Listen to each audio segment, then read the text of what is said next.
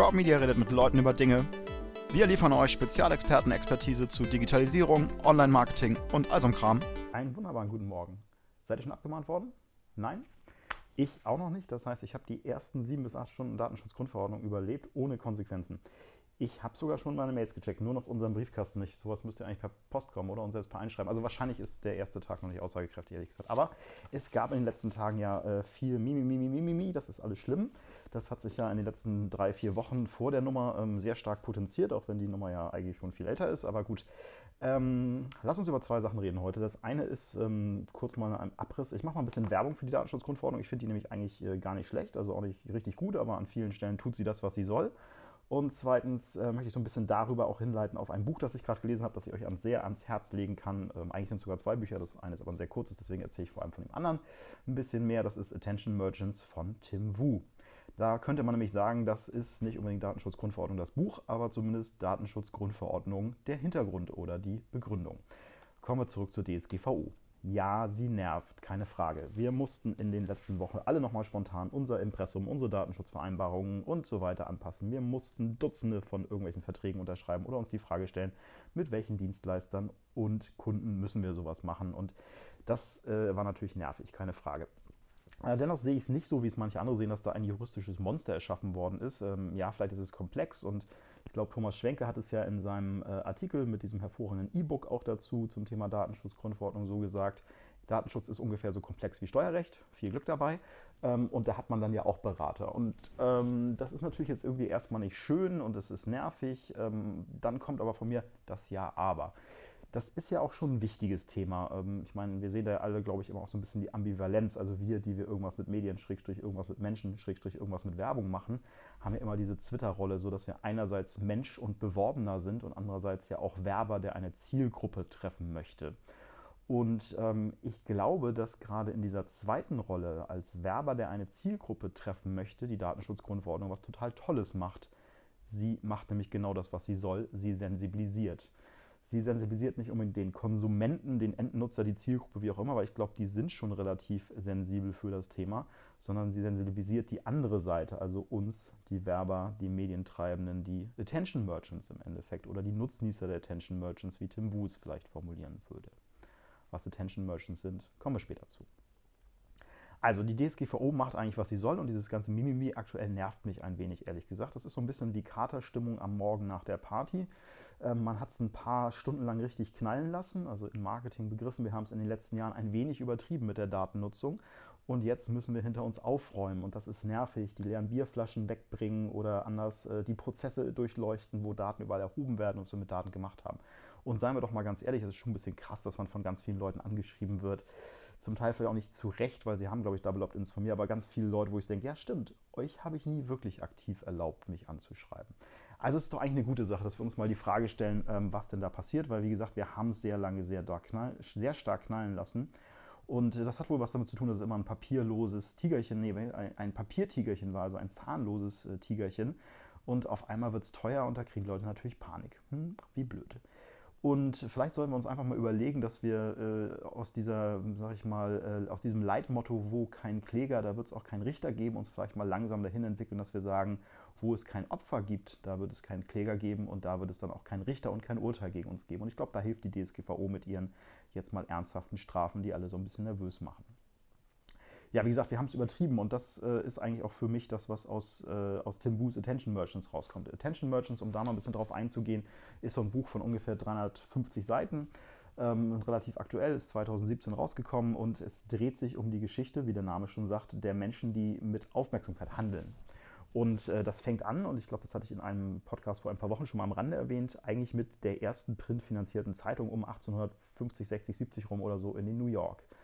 Die New York Sun war das damals und dreht sich dann weiter über Kriegspropaganda bis hin zu Radio, TV, später dann halt auch Internet, Facebook, Social Media und so weiter und so fort. Und ich muss sagen, es ist ein gutes Buch.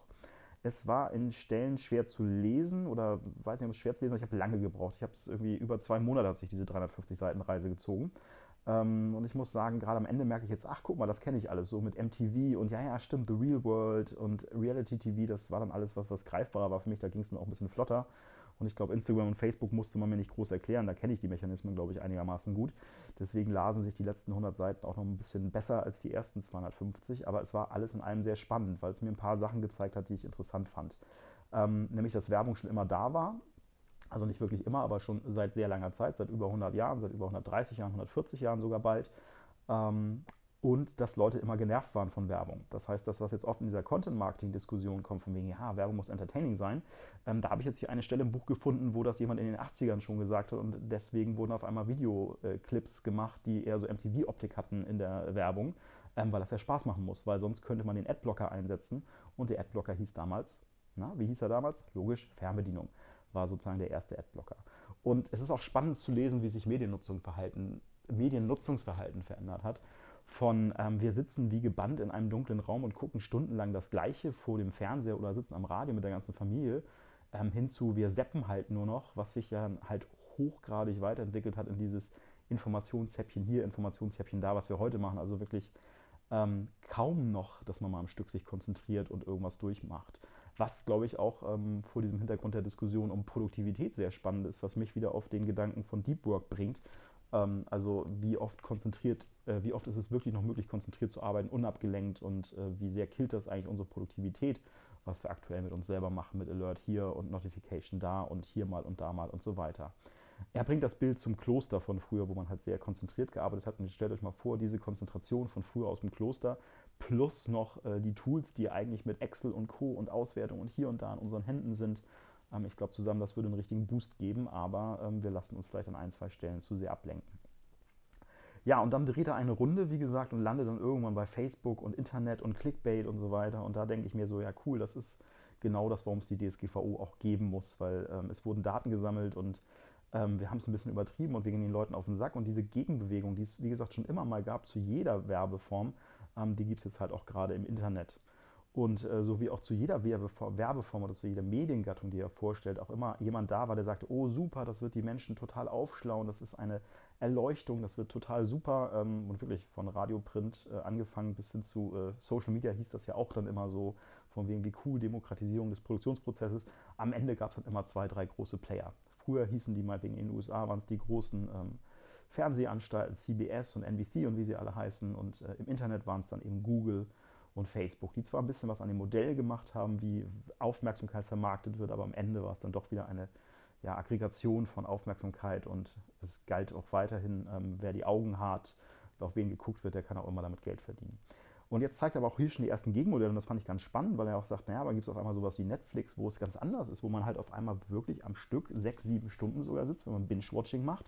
Und sich einfach mal eine halbe Staffel, keine Ahnung, Game of Thrones, House of Cards, Tote Mädchen lügen nicht, was es da alles so gibt, reinpfeift. Und das fand ich dann auch wieder ganz spannend, dass man da schon wieder sieht, auch wir in unserer Zeit, die wir es jetzt miterleben, was so das Internet angeht und was unser Geschäftsfeld ist, dass wir da auch merken, dass es diese Gegenbewegung halt in weiten Teilen gibt.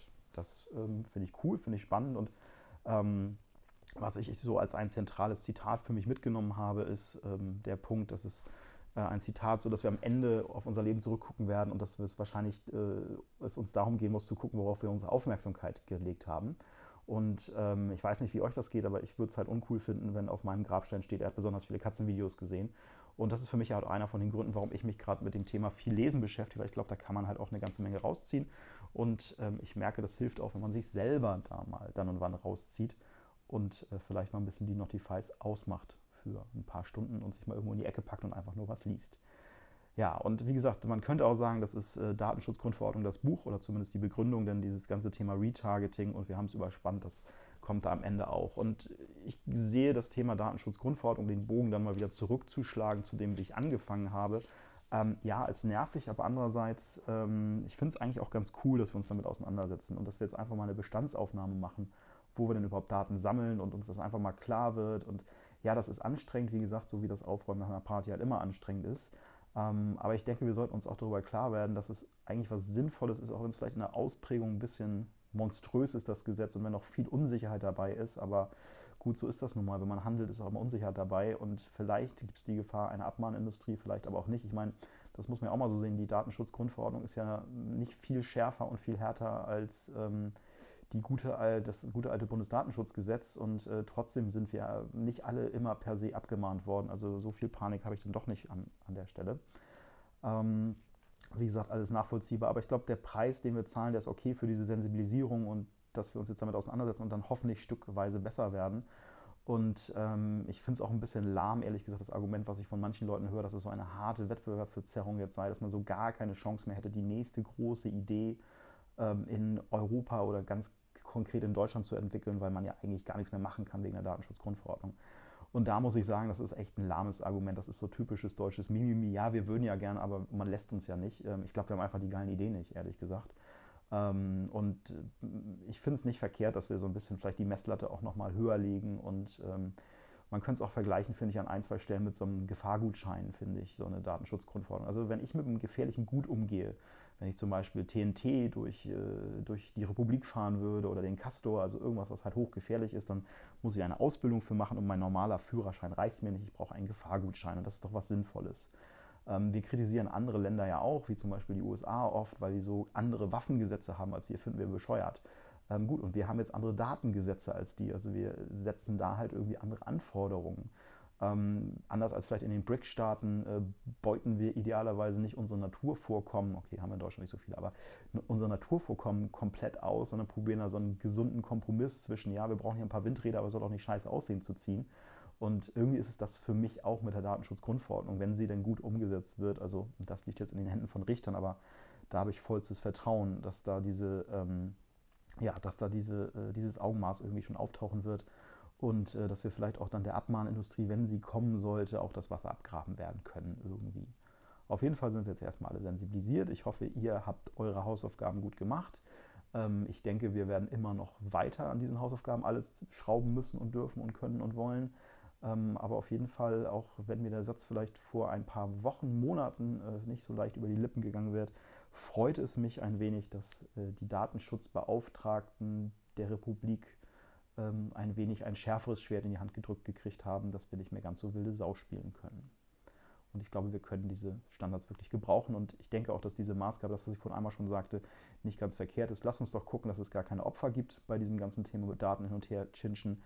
Dann müssen wir uns auch keine Sorgen machen, dass wir irgendwann vor einem Richter stehen, weil dann wird es den Kläger, sei es ein Abmahnanwalt, sei es ein Betroffener, sei es irgendeine Verbraucherorganisation, die dazwischen geschaltet ist, ja auf gar keinen Fall geben können. Deswegen wäre das wahrscheinlich der schlauere Ansatz.